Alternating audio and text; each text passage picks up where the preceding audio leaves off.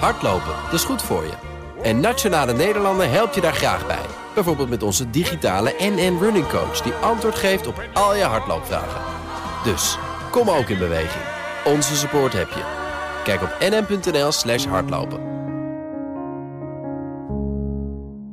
Dan gaan we het hebben over je salaris. Eerder vandaag hoorde je op BNR dat Nederlandse freelancers zich soms laten uitbetalen in bitcoins. En toen dachten wij, als je je in een andere betaalvorm laat uitbetalen, hoe doe je dat dan met belasting? Hoogleraar Fiscaal Recht aan de Universiteit van Tilburg, Inge van Vijfwijken, kan ons daarbij helpen. Een hele goede middag. Goedemiddag.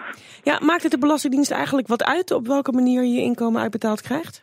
Uh, nee, nee, dat is, fiscaal is dat eigenlijk uh, volstrekt uh, onbelangrijk. Het is als je maar iets uitbetaald krijgt, in welke vorm dan ook, dat wordt beschouwd als, een, als inkomen en dan moet je belasting over betalen.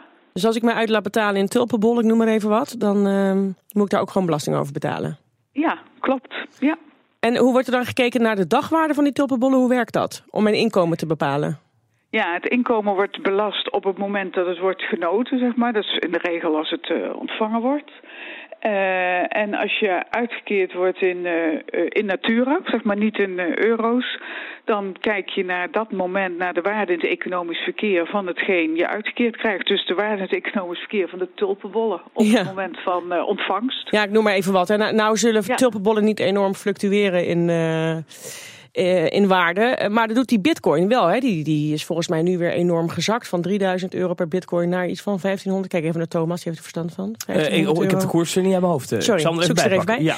Um, hoe wordt dan bepaald hoeveel belasting ik betaal? Bij zulke grote fluctuaties? Ja, de bitcoin is um, geen wettig betaalmiddel. En wordt dus gezien als een inkomst in natura. En die moet ook gewaardeerd worden naar de waarde economisch verkeer. En dat is de waarde op het moment dat die wordt genoten, wordt ontvangen. Dus als die, later, als die bitcoin later in waarde daalt of stijgt, dan heeft dat uh, geen gevolgen meer voor, de inkomen, voor het inkomen uit die, uit die klus waarvoor je de bitcoins hebt ontvangen. Dus dan kun je, uh, dan kun je leuk aan verdienen. Ja, of niet natuurlijk als hij de andere kant op eh, fluctueert. Ja. Maar... Nou ja, uiteindelijk is het natuurlijk wel als die bitcoins dan binnen zijn en uh, daar belasting over betaald is, dan wordt het vervolgens vermogen in box 3. Hè? Dus daar heeft het dan wel weer invloed. Het kan wel weer invloed hebben op je box 3 ja. uh, inkomen. Ja.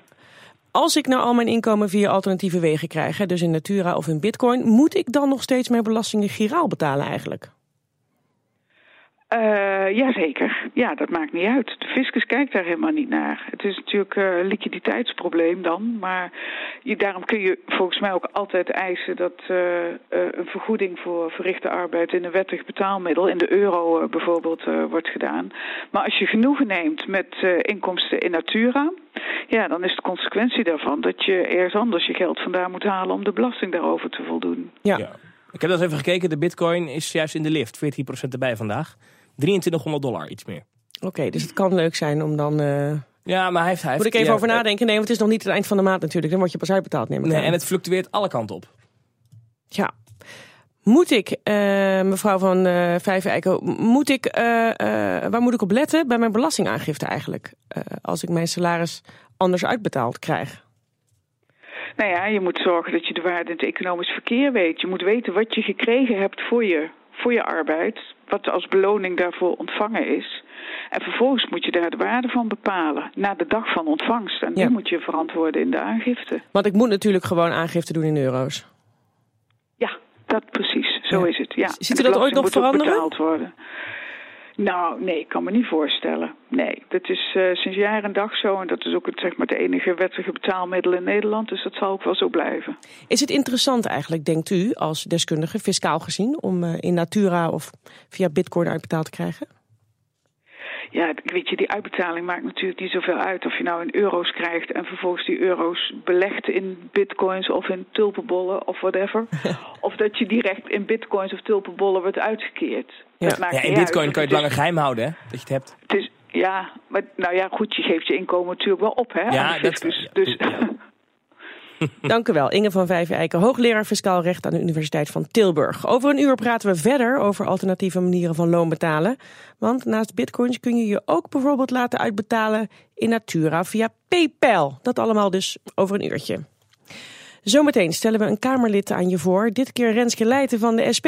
Een gangmaker, volgens Laurens Boven, onze Haagse verslaggever. Business Booster. Hey ondernemer, KPN heeft nu Business Boosters. Deals die jouw bedrijf echt vooruit helpen. Zoals nu, zakelijk tv en internet, inclusief narrowcasting... de eerste 9 maanden voor maar 30 euro per maand. Beleef het EK samen met je klanten in de hoogste kwaliteit. Kijk op kpn.com slash businessbooster. Business Booster.